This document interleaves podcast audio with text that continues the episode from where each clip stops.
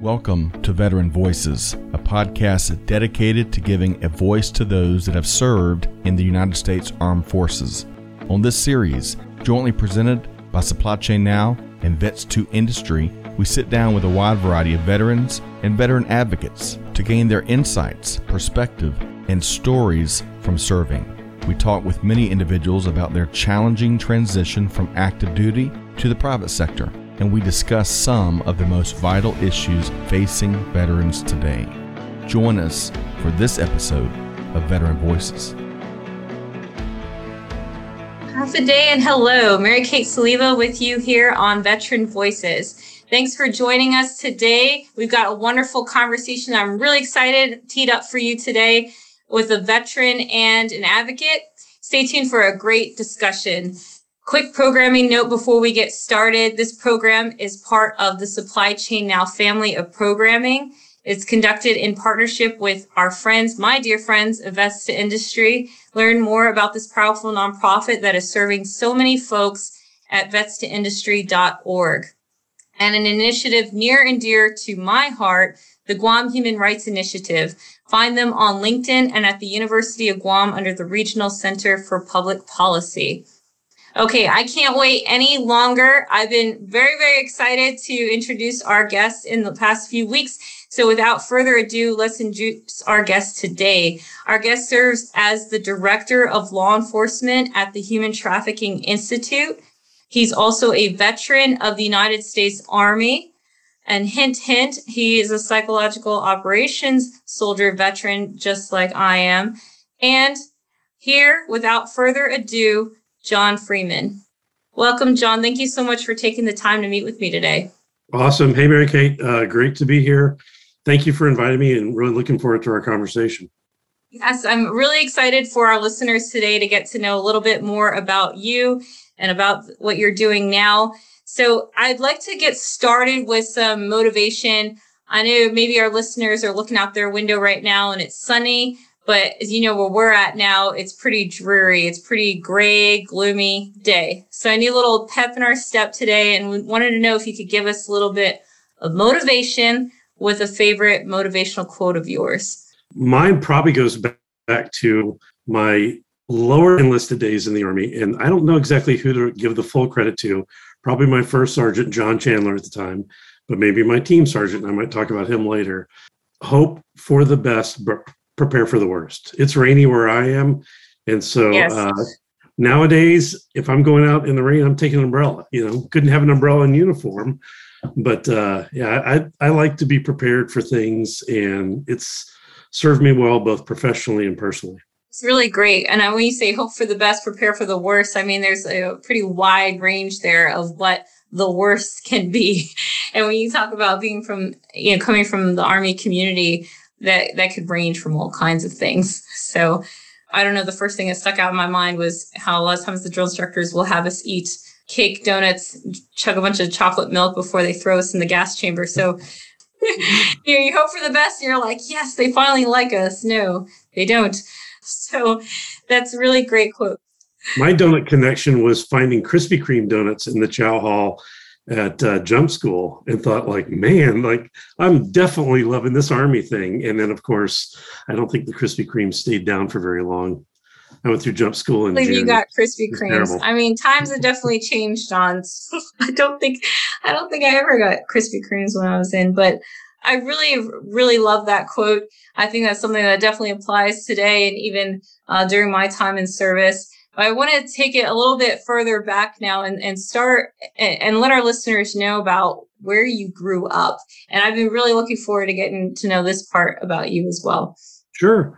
Born into a military family. My dad was in the Air Force at the time I was born, but with my family based out of mostly Charleston, South Carolina, I was born in a Navy hospital. So I got I got almost all the branches covered.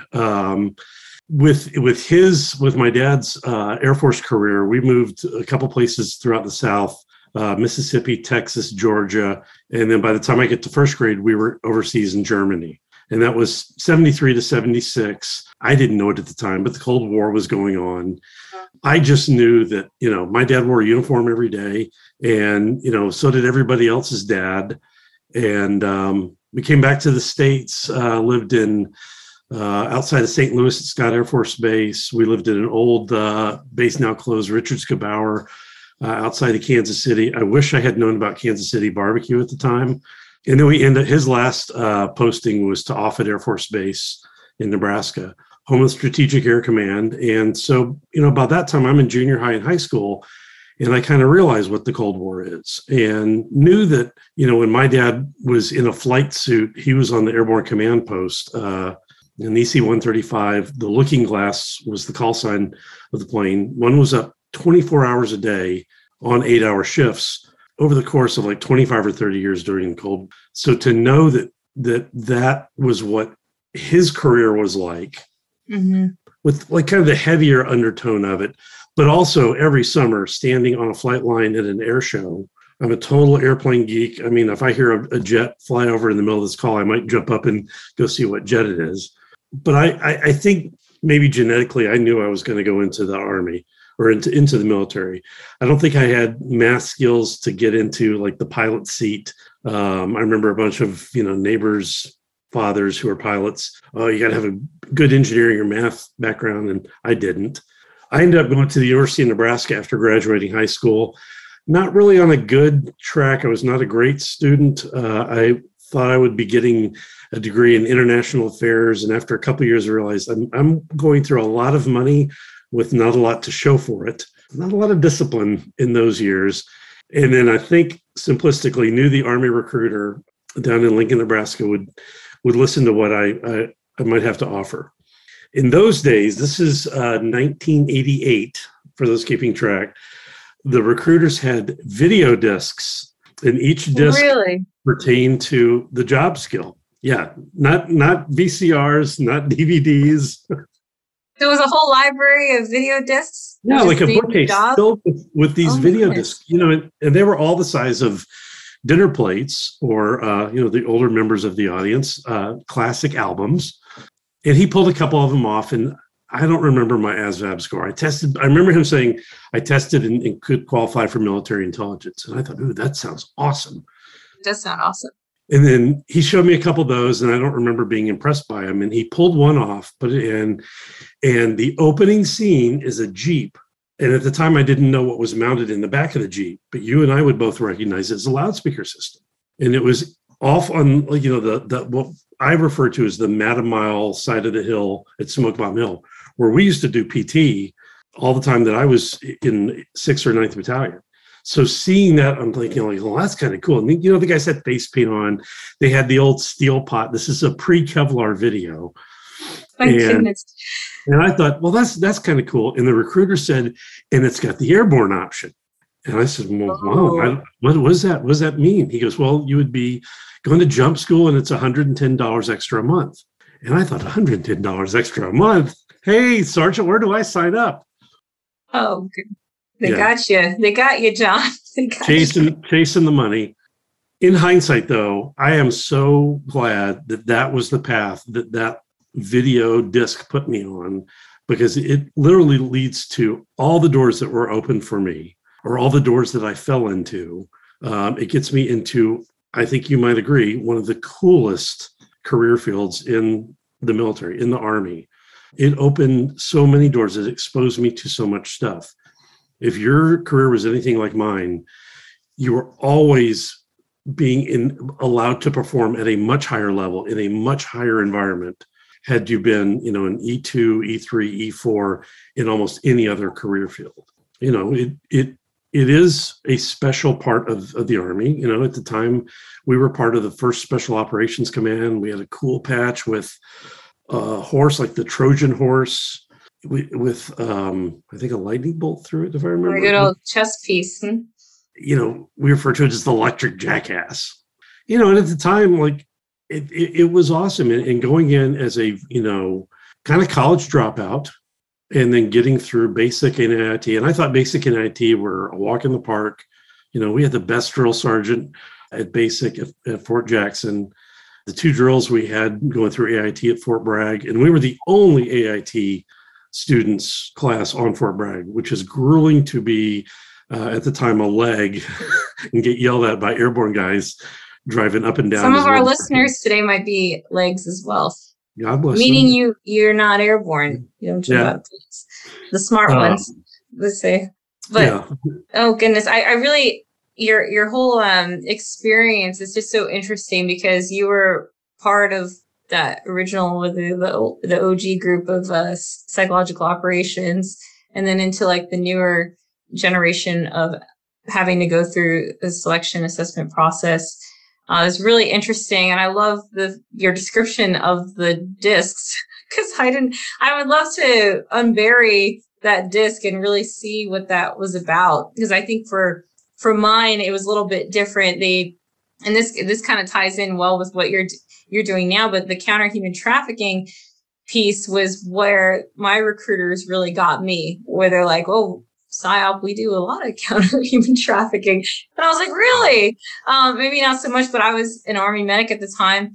And, when I look back at mine, I was also born in a naval hospital as well. My dad was Navy. So similarities there. And I just think it's really, really cool how many similarities we do have in our career, even though it was at different times. So now I can't say there's probably still some that hasn't changed. I mean, we still got the loudspeakers, so you can come and check them out sometime and reminisce. No, and if I remember the scheduling correctly, one of these Friday afternoons, everybody's going to be out picking up pine cones, doing the spring cleanup, which. Oh yeah, that's always coming. We still do that. So. I mean, I remember our poor active duty guys. So I remember being in E3 thinking, like, can't they get people from prisons to do this stuff? Oh, they already pay you. Yeah. But it's really, you're absolutely right. That is such a rewarding choice to do, a career to pursue in the Army.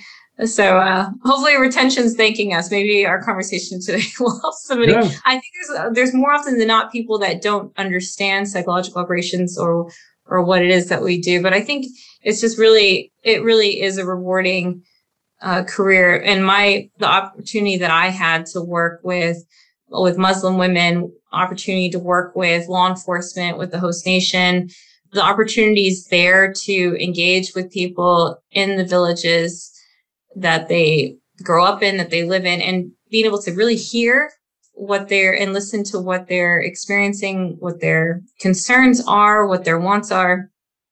It's just really great to see the fruit of our labor, so to speak, after a mission. Try to work towards a common goal. And, yes. I think the kind of cheesier, maybe line that was maybe coming out of Vietnam, or winning the hearts and minds. Well, sometimes that's exactly what it is, to get them to support the overall goal that we have, either as a military or as a country moving forward. Absolutely. And so great to have that. The other massive factor for me was probably after about 2 years in, I took a position as the junior most trainee NCO up in my battalion's S3 office, in the operations office. And I think it was tremendously foundational for almost everything I've done since that day in probably 1992. A friend of mine now, will describe me sometimes as a bureaucrat. And I appreciate the structure of formulating things. Like if it's a training regiment, can we go down to range control and sign up to get, a company of soldiers to, practice and recall qualify on their rifles. For me, the process of learning that and helping to set that up, and sometimes having to go back to the company and get razzed, by my buddies who were still in the line company on the loudspeaker teams, still kind of dragging their knuckles, whereas I'm this, paper pusher. Hey guys, I need your stats. You have to sign up for this. We need this many people. We still have those today, John. We still got those paper pushers. Yeah, but it taught me more than just the mindset of being on the operational team, that so much goes into ensuring that the really sharp, pointy tip of the spear gets to where it needs to be. You've got everything behind that on the spear who's helping to get the ultimate team to where they need to be. And, nobody would have walked down into our old platoon or company area and said, hey, we're looking for the best and the brightest to come up on staff. Right. But for me personally, it was very instrumental in helping me to organize how I conduct myself and how I can apply my abilities to business or operational models, no matter where my career has taken me. I really love that. And to take it back, you touched on a couple things there about from your time growing up and that transition that you had into going into the military. Do you have any sort of anecdotes from that time, like just before you ended up enlisting in the Army? You mean pre-Army? Yep, pre-Army. Do you have any sort of anecdotes from that time? Just, the coming from a military family, we were always, moving from Army Air Force Base to Air Force Base, to be able to see the world and do a lot of traveling, I think opened up my eyes to concepts that I would not have gotten had I just grown up in one neighborhood, attended one or two schools with this exact same number of close friends. And I really appreciate the chance to get a more wide-ranging aspect of things. Sometimes I would tell people that my family's, from the South, from Tennessee, from South Carolina, and people say, but you don't have an accent. Well, because I'm a military brat. I grew up with kids from every other part of the United States. Some had accents, some didn't. And we all merged together as military brats. So that was probably the childhood developmental anchor for me. Oh, a nice plug with the anchor in there, too. So I actually agree with that, too. It wasn't always that we were moving, but even growing up in Navy housing, my friends were also moving. So yep. Having the opportunity that even if I wasn't the one moving, my friends were moving. But I also, of course, this was pre-September 11th, pre-Twin Towers falling. So it was different then. There wasn't all the fences and the gates around those communities. And you may remember that too, like the housing was fairly open where you could have friends that were not part of a military family that lived down the road in a different neighborhood, but they could easily come up to your house.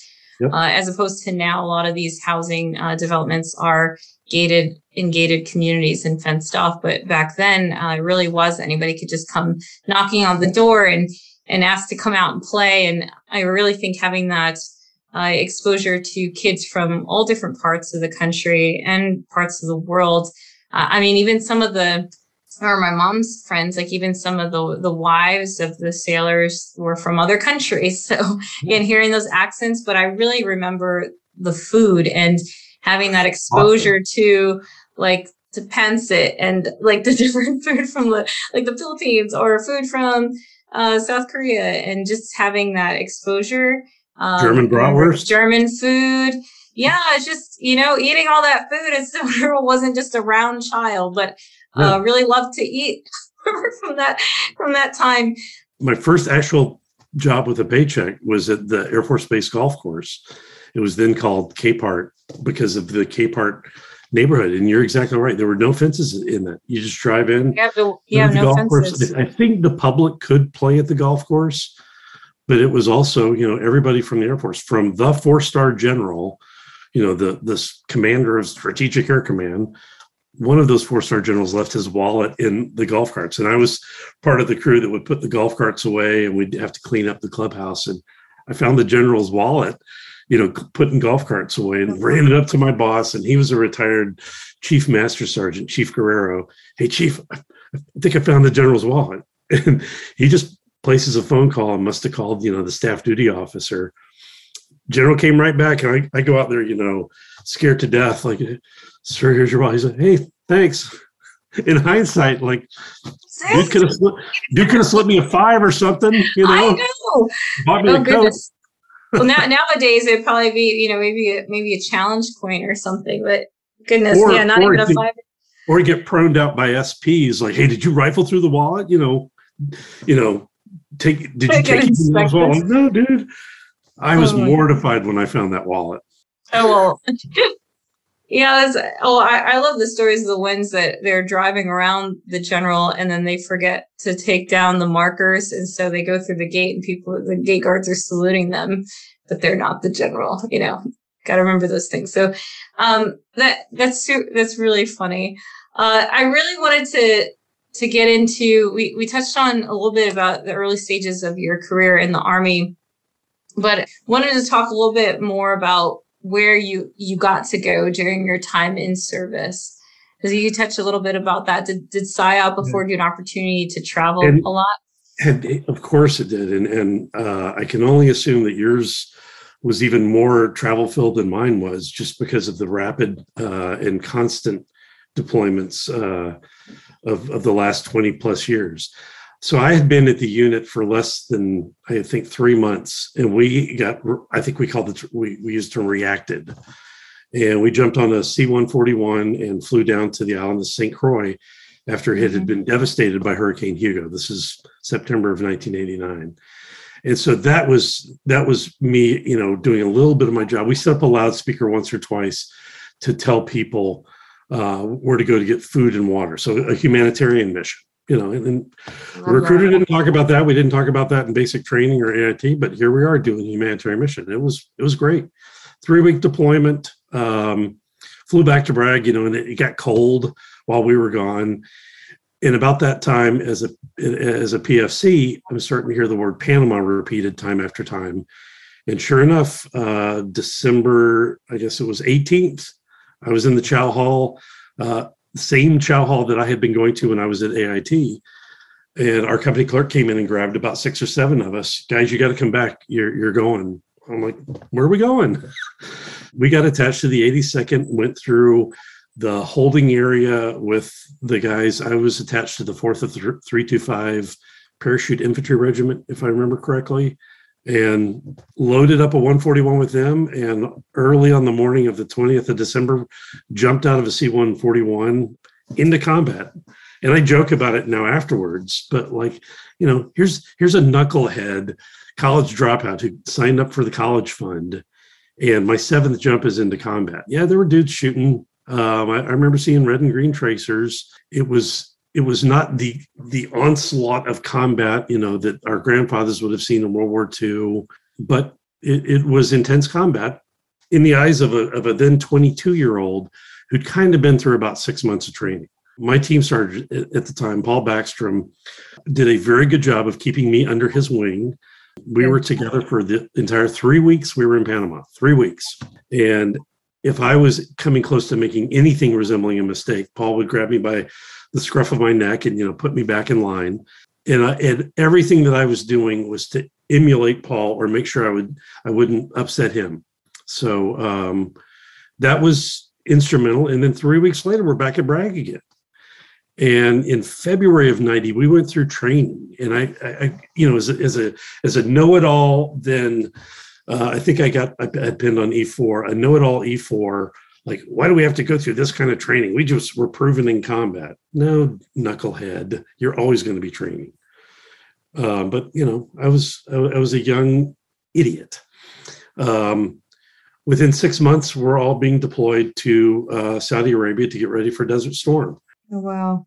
Was on a three-man team, loudspeaker team, eventually in a Humvee, driving all over Saudi Arabia, Iraq, and Kuwait. Just reminding myself yesterday, we didn't take showers very often. that wasn't disgusting. You hold your pants up and it wouldn't fall down, right? Yeah, just...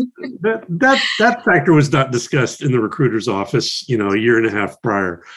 But that's one of those episodes where you get exposed to so much. So with a little bit of experience in St. Croix in Panama, by the time we get to Desert Shield and leading into Desert Storm, I got attached to 2nd Armored Cavalry Regiment. And at times I'd find myself standing in the talk, looking around like, whoa, this is awesome. And, I'm now a corporal. I got laterally promoted to corporal. And impressive to watch these professional soldiers, NCOs and officers who were about to lead the 7th Corps effort, that famous the right hook into Kuwait. And I'm standing in the regimental talk. I have to go and get information and then bring it back to our detachment where it would be parsed out to the loudspeaker teams that we had. And I think it's slowly, maybe at that stage, I realized, hey, I'm also part of this team. I'm wearing the same uniform. I'm not this, dumbass college student anymore. And that was impressive to me. The reality of Desert Storm smacks home, I think, maybe at the end of the first or second day after we'd driven into Iraq, encountering Iraqi soldiers who had really just walked away from their unit. They weren't really surrendering to us. Okay, maybe technically they did, but we got to interview them. The guy who was our team leader, my team leader, an interrogator, what was that, 97 Echo, maybe? I don't remember the code. He would say that we interrogated them. I think we interviewed them because they were telling us anything we wanted to know. And these were conscript soldiers from the very badly defeated Iraqi army. And I remember thinking, like, we're getting information from them that's going to help, but also thinking, what happens to these guys afterwards? Yeah, they're going to end up in a cage in a large penned-in area in Saudi Arabia. And sometimes I think, like, whatever happened to those guys?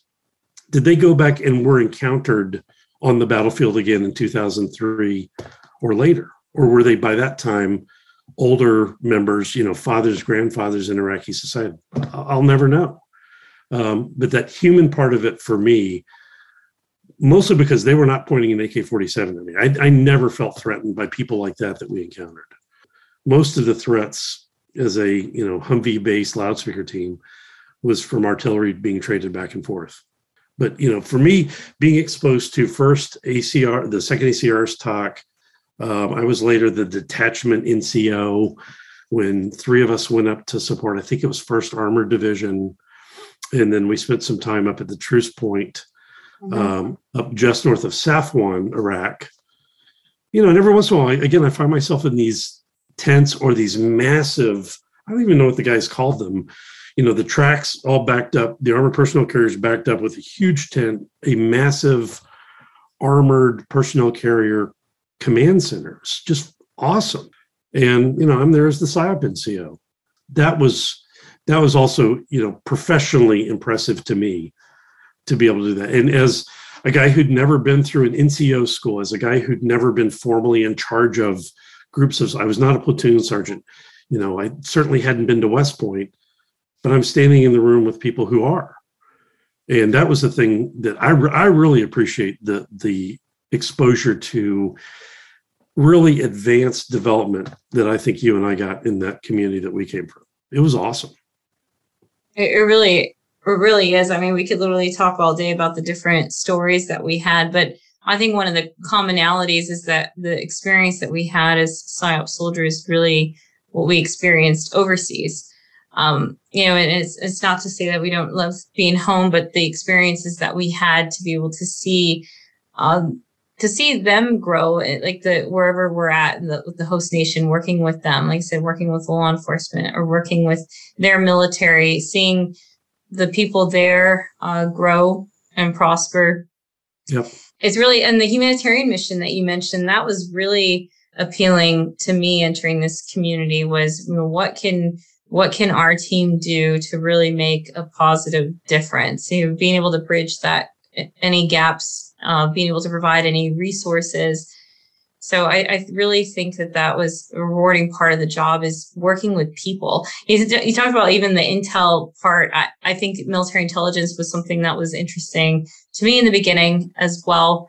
But I really see myself working with people. It's why I became an Army medic at the gate when I first came in. But I think just being with people, helping people, supporting people. And I see that you doing a lot of that. You still continue doing that now. You touched on one of the leaders that took you under your wing. But do you have a couple people that you'd like to give a shout out to that were really paramount in your career?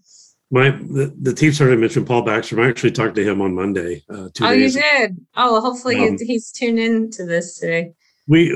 He was so influential in my life. And then, you know, it again, maybe people didn't have it in other military communities, but to be rising to the level of a peer of his, you know, within a short matter of time meant that, you know, it was a relationship that I get to have with Paul and not just Sergeant Baxter. He eventually would go off into special forces. I stayed in the PSYOP community, but as we both got out of Fort Bragg, right? All at Fort Bragg, North Carolina. As we both got out of the Army about the same time, 1996 or so, he called me one day, and we'd stayed in touch. We actually went to a job fair at the Fayetteville Civic Center one time, and we're both in our very ill-fitting suits at the time.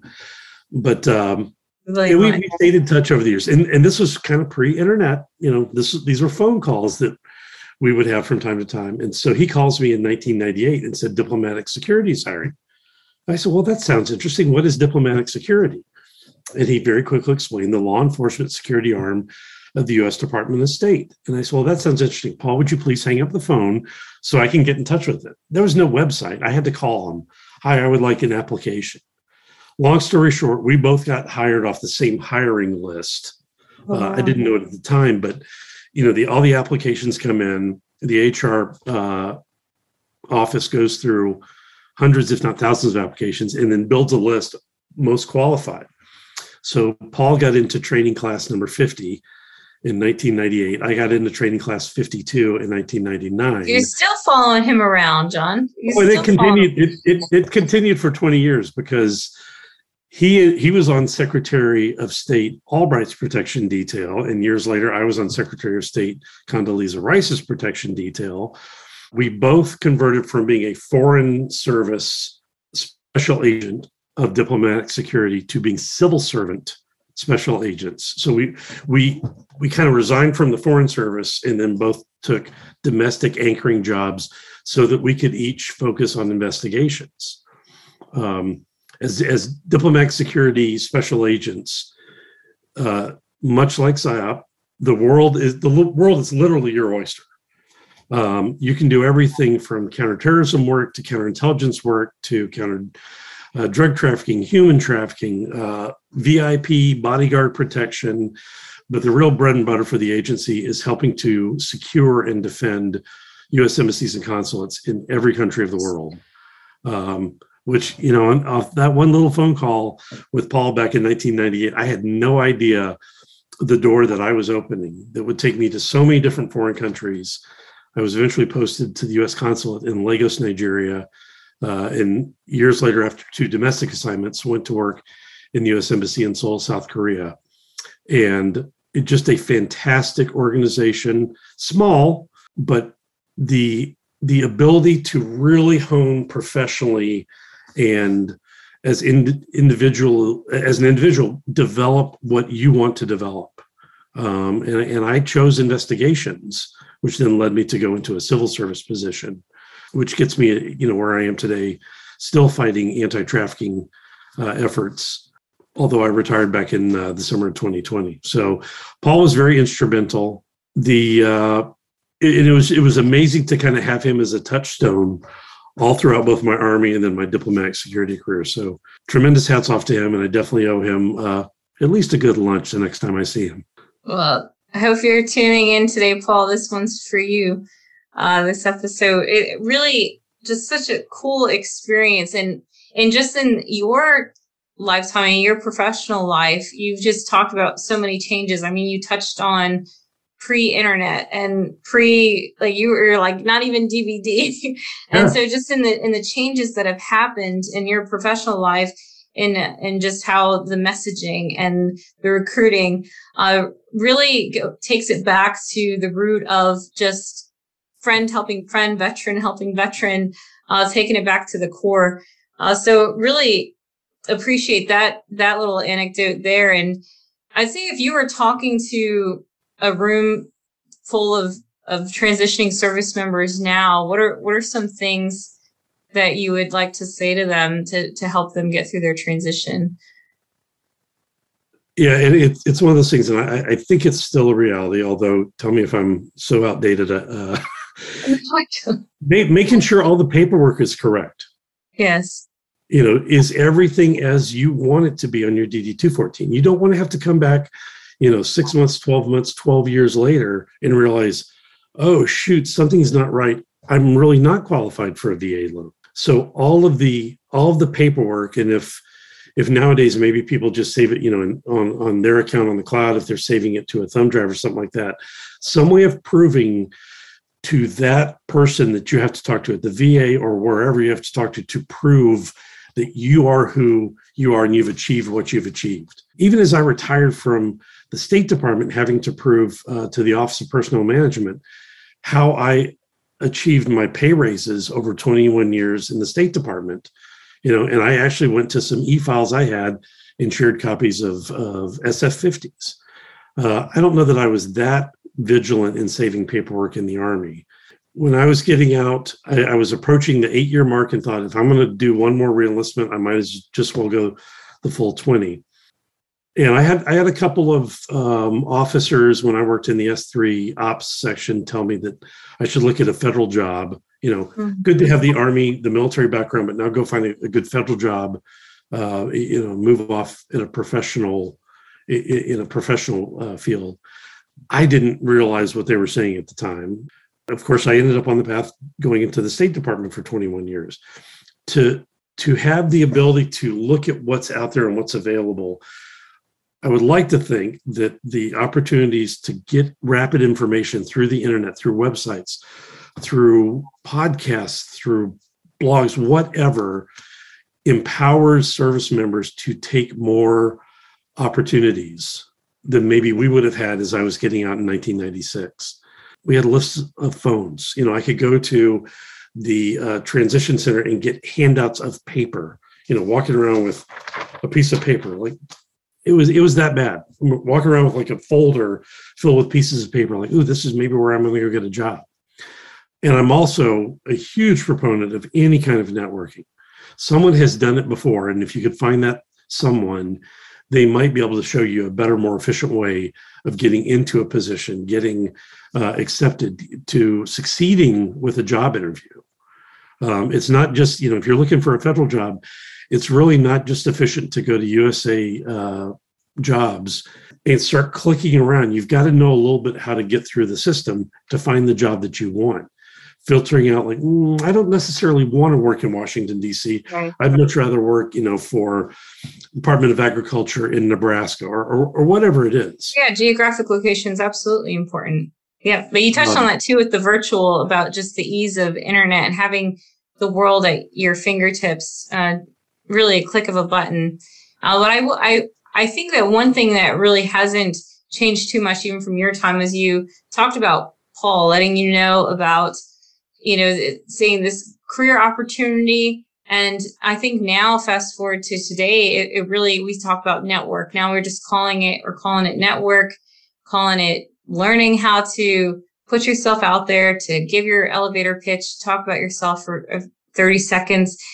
It's less about the team that you had in service and more about pitching yourself and what you can offer to an organization or company. But really, you know, how Paul helped you is still, I think, applies today, and just having that veteran looking out, reaching back and pulling those other ones forward. So yeah. I really appreciate that. That clearly is something that the military does a very good job at, building us into a team.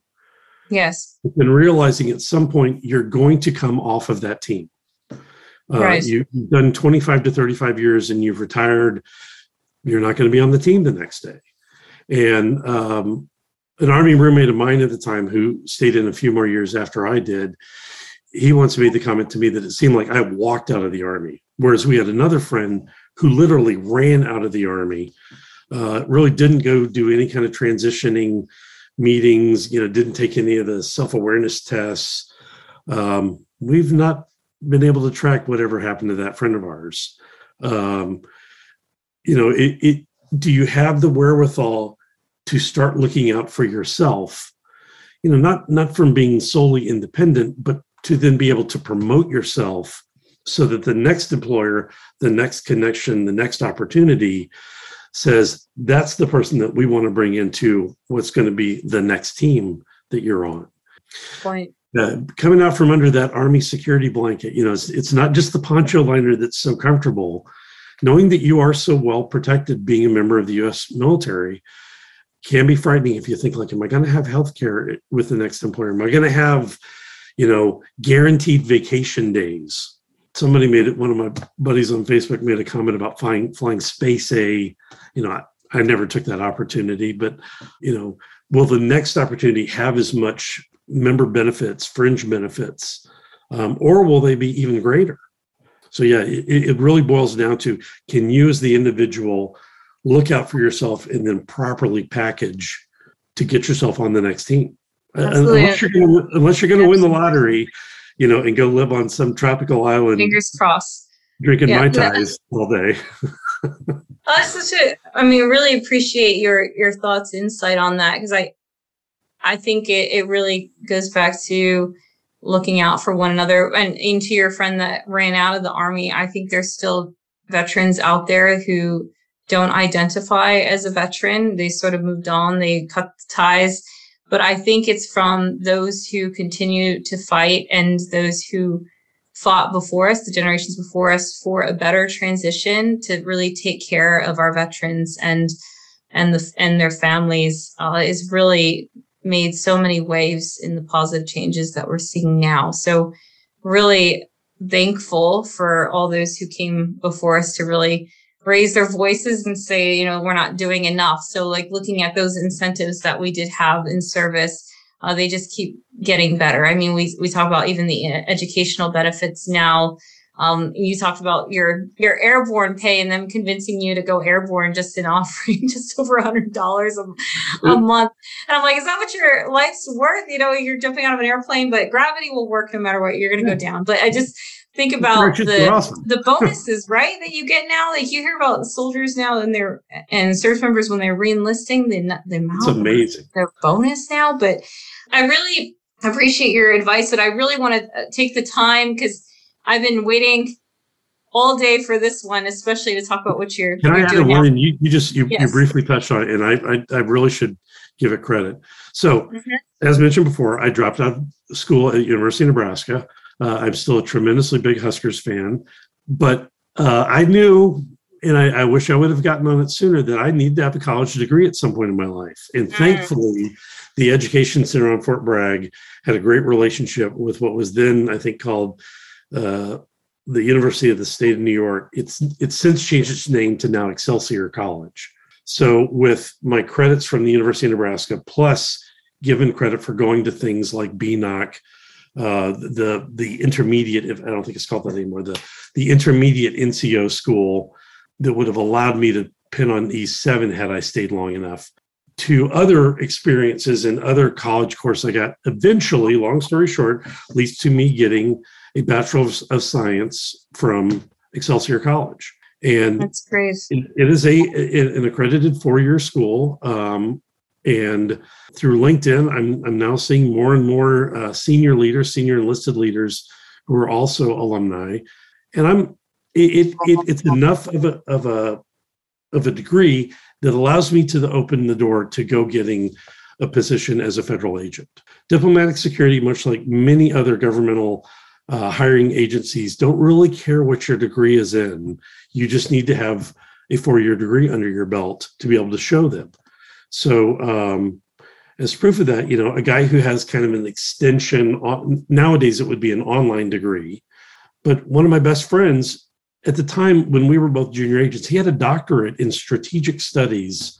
And I'm like, wow, that dude's a doctor. And I'm a guy with a diploma from Excelsior, yet we're, by the State Department's eyes, we're the same type of employee, no difference. So the importance of having that ability, whether it's to the University of Maryland or any of the online courses now, find the time. It's almost like investing in yourself. Absolutely. Yeah, there's always going to be a chance to go to happy hour. There's always going to be a chance to go play golf on, Saturday morning. There's always going to be a chance to do that. But please consider spending an hour or two every couple of nights. Take an online course. You can probably go straight to the tests and probably pass with flying colors. Be an active learner. Get yourself a degree. Be a continuous active learner. And I think that, especially with the military, the way it is now, you talked about your operational tempo early in your Army career, where you were going on deployment, you're coming back, and then you're right out the door again within the same 12 months. And I just think the stress of importance on higher education now, or even getting certifications, is something that I've seen a shift even in my time in service towards that. And you absolutely hit the nail on the head when you said invest in yourself, because it's one of those things that nobody can take away from you, your education, and that opportunity to continue growing and gaining that knowledge. So that's absolutely great advice there. Thank you for sharing that. Sure. I really want to get to what you're doing now. You're the director of law enforcement at the Human Trafficking Institute, which it's more of a passion project for mine in combating human trafficking. So I really wanted to hear about what you're doing now, what your role entails, and tell us a little bit more about the Human Trafficking Institute. Sure. So let me give you a quick backup. When I went to Korea in 2008, I was a DS special agent assigned to the consular section who issues passports and visas. Not really directly assigned to the security and safety programs associated with the embassy, like a traditional diplomatic security agent position in our embassies, but one focused on combating fraud, whether passport fraud or visa fraud. So in the 3 years that I was there, I eventually got more and more connections to American federal investigators, customs enforcement, immigration, and my own agency, asking questions about people who were getting visas to travel to the United States. Hey, these people are committing crimes when they come to the United States. Open the door a little further and realize we were talking mostly about prostitution. And by the fluke of doing auto sort on an Excel chart one time, I realized, wow, of all these people that we think are connected to illicit visa applications, hundreds of people, there were 5 IP addresses. I'm not an analyst. I didn't go into military intelligence, so I don't think I'm that smart. But by hitting auto sort and realizing, whoa, the same IP addresses keep repeating, I got a chance to talk to my good friend and colleague from the Korean National Police and said, hey, do these numbers, mean anything to you? And he kind of jokingly said, John, do you think I memorize IP addresses? I'm like, no. But, can you write these down and see if they mean anything? And he called me back 35 minutes later. John, these are tied to an organized crime investigation. This is the link that we've been looking for. So Korean organized crime was taking people into coercive situations, forcing them into prostitution, other forms of labor trafficking, and then at some point having some of them come to the United States. Had no idea where that would lead me professionally. Came back to the United States, got assigned to a headquarters office within DS headquarters in Washington, specialized investigations, part of which was human trafficking. And another tremendous influence in my life, Andrew Parker was our branch chief at the time. And I don't know if anybody told Andrew, if he just decided like, hey, we're going to start doing more and more of these anti-trafficking efforts, both with specialized cases, but also to connect to the State Department, our own department, and the FBI, Department of Homeland Security, Department of Labor, Department of Justice, to better improve the federal effort fighting human trafficking. And I ended up going to some, what I would now describe as bureaucratic meetings, but I met some very key influential members of well below, like secretary, well below director, senior management level. These are the worker bees inside the Beltway, and we were all fighting anti-trafficking, anti-human trafficking efforts. But we got more and more connected to each other and realized if my tiny agency had the best information on visa fraud, we could give it to Department of Justice or the FBI to better their efforts. Right.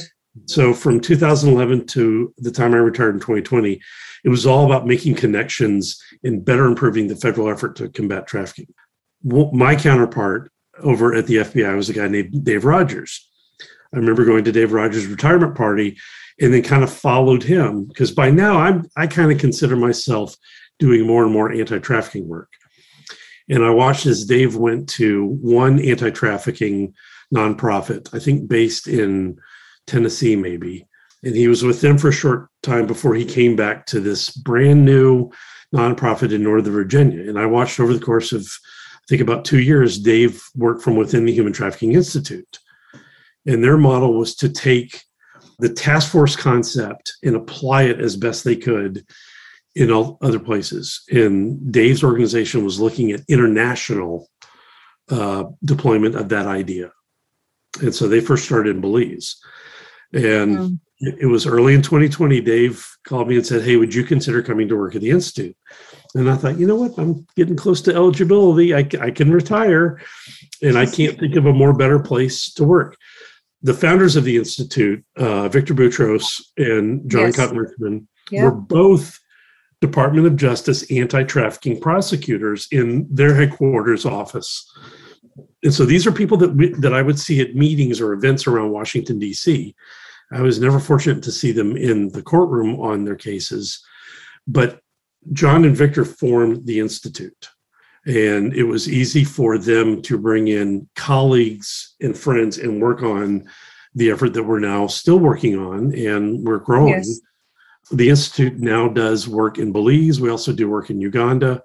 Again, amazing. Trying to foster collaborative task force modeled work involving investigators, prosecutors, and social service providers, those who will help a victim of human trafficking as soon as a victim has been removed, extracted from the situation or their harsh conditions inside a trafficking scheme. And you all come out with a report annually, do you not? We do. And this is another interesting component. They're actually working on it right now, the staff, the in-house staff who works on a report. It's effectively looking at what the U.S. federal government has done in anti-trafficking efforts over the past year. So HTI is getting ready to release the 2021 report, probably going to be released sometime June or July, and it analyzes programmatically, not case by case, but how well the U.S. government is doing in prosecuting human trafficking cases.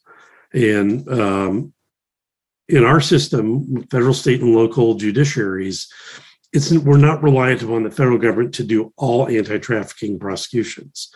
So in other countries, they would say, like, man, America, your numbers are very low.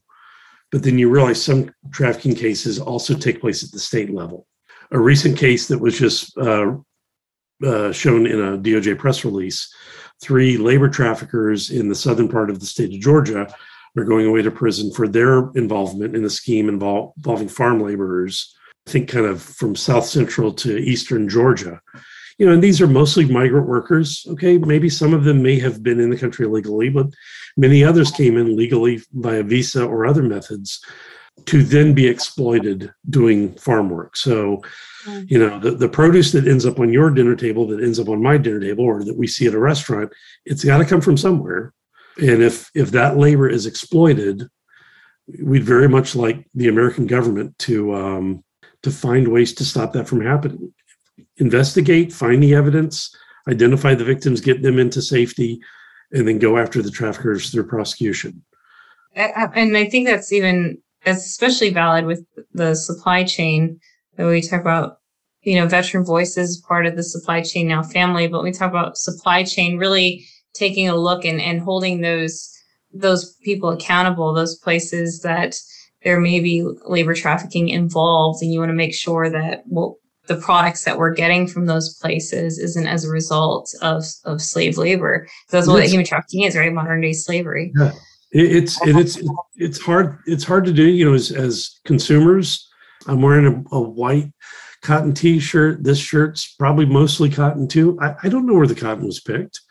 Was it picked by coerced labor in Bangladesh? Was it, you know, was it farmed on some farm in Central Asia using exploited labor? I don't know. The coffee I drank this morning. Yes. Who picked absolutely. The beans and were they paid a fair wage? I don't know. You can go to some websites. You can even get apps on your phone that kind of grades. And every once in a while, you'll hear of usually lawsuits involving producers. And there have been some big monumental cases against some very large conglomerates who have found exploitation within their supply chain. I think for the most part, the global corporate structure wants to do the right thing, but many times it is about turning a profit.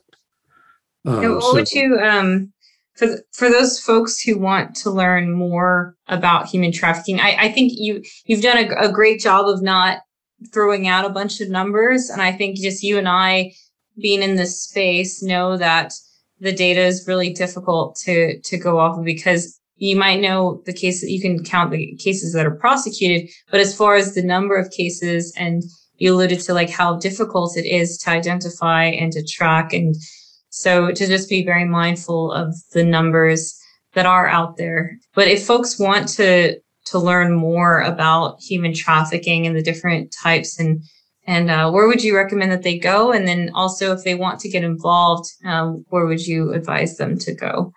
Well, I mean, and not to be overly dramatic about it, but, volunteer. You know, go to Google, type in human trafficking, and then type in the name of your town. Maybe not city, type in the name of your town. Chances are what's going to come up is a news story, probably with a connection to prostitution. So is that a legitimate person who chooses to be in sex work? And we're not talking children, but, you know, is an adult sex worker who identifies themselves as a sex worker? I don't know. Is it like, I saw a news clip yesterday of a sting operation. You know, they were trying to ensnare in purchasers of commercial sex. You know, it's legal in a few places, but it's not legal everywhere.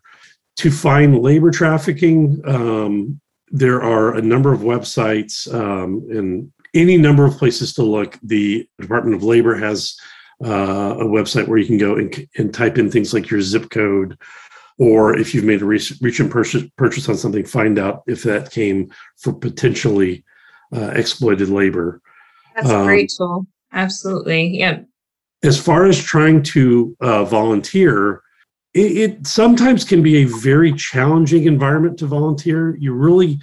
I don't know that you could just show up at a shelter, let's say for, women who had been involved with, who had been victimized by commercial sex. You're probably not going to be ushered in the front door and immediately put to work. Right. But there are a number of places to volunteer. Places like women's shelters and shelters for any kind of victim are always in need of financial support. The pandemic was exceedingly difficult for social service providers, and it was also very dangerous time for victims and survivors of crime, because they did not feel protected. Things were locked down. Things were shut down. Shelters were not open. Social service offices were not open. Those workers were at home, potentially teleworking or just not working. So just like, you know, if you wanted to find a news article, you could also type in volunteering in Google and probably find some really good opportunities to volunteer in your neighborhood. Some are faith-based, some are more civic-based. To get operationally into human trafficking, I sometimes joke with Victor, my boss, who is an attorney, that it's easier for a junior attorney to get more involved into doing anti-trafficking judicial work than it is for, let's say, an investigator. Most police departments, most investigative agencies require you to go off and kind of cut your teeth and build your skills and other methods. And then after years, you might get transferred into an anti-trafficking unit. It's really hard. It's really hard to get as a rookie investigator onto an anti-trafficking team at any level within any jurisdiction. I would say pretty much anywhere in the world. Social service work, you know, the core effort of certified, very well educated and successful social workers, that's also a long path of education and incremental experience. So, you know, you're not just going to walk off the street, you know, straight out of, let's say, your high school or your college graduation ceremony, go straight into social service work. But there are building blocks to it. So volunteering might be the way. And in some cases, we were connected to, I think, a couple fraternities at a university in Texas who wanted to stage just a one-day event, all proceeds of that event going to anti-trafficking efforts. Some of it came to HTI and some of it went to Texas-based organizations. So I'm glad that you brought that up. Yeah, because it shows that that anybody can really get involved. Like you don't have to have a major degree background, that you can really just volunteer your time to organize an event, right? You're also a great example. You're also doing, you know, efforts for the tremendous need in Guam. But my guess is you probably haven't been to Guam in recent days, but yet you're still contributing, you know, by effort. And maybe you send a couple of dollars every once in a while too. And even your representatives, like I spoke to a congressional office recently, and just, getting an opportunity to speak to, like you mentioned, the town. So even speaking to your local city council, or it's just, do you have a human trafficking task force in your community? If you don't have one, is there a way that you could get one? Is there a need to have one? And really just even in the next town over from where I live, they established a human trafficking task force. It was a group of women that came together and they saw that there was a need, and they pitched it in front of the city council and it got approved. And this was back in 2016, and they're still going strong now. So it was just something of just getting together and being able to see where you can offer and lend your support through the skills that you have and the connections that you have. And that's where I'm doing now with my research now in my doctoral program. And I'm really glad that you brought up school, because even if you take a break from school, you drop out of school, there's always an opportunity to continue learning and to go back, and numerous resources now available, especially to the veterans out there, to be able to go back and earn a certification or training. So there's a lot of opportunities to go after and do the things that you love to do. Like John and I are both in, we're both in the counter human trafficking space. So I really want to, if listeners, there's so many nuggets of wisdom that you dropped today, John, but if our listeners today want to be able to get a hold of you, what would be the best way for them to reach and perhaps keep the conversation going with you? Fastest is probably through LinkedIn. And I think we're going to put my connection up on the website, right? We can absolutely share your LinkedIn information. And then out on LinkedIn, we'll also on Veteran Voices, Supply Chain Now, will definitely tag you, and also Human Trafficking Institute, so you can learn more about John. I like to say those virtual cups of coffee are really helpful. I remember the first time I spoke to John, I was actually on staff duty, so still on active duty Army, and I wanted to reach out for that virtual cup of coffee with you, John, and I'm so glad that you did, because you've been so helpful and instrumental during my transition from active duty. And just really grateful for your time today and sharing about your story. Appreciate it. So, yeah, thank you so much. Was there any last minute things that you have before we close out? Just to kind of keep all bases covered, if anybody thinks they have an indication of human trafficking, or they've seen something that seems a little unusual, my advice is always, don't put yourself or those people in any potential harm. If it's a real human trafficking situation, by you confronting it, you may actually put the victim at further harm. So please let somebody know. If it's an emergency, call 911. If someone is facing harm, call 911. If you'd like to, you can also call the National Human Trafficking Hotline. Their number is 1-888-373-7888, easily found online too, but let somebody know. We would much rather you err on the side of caution and realize, it's just, some unusual work arrangement.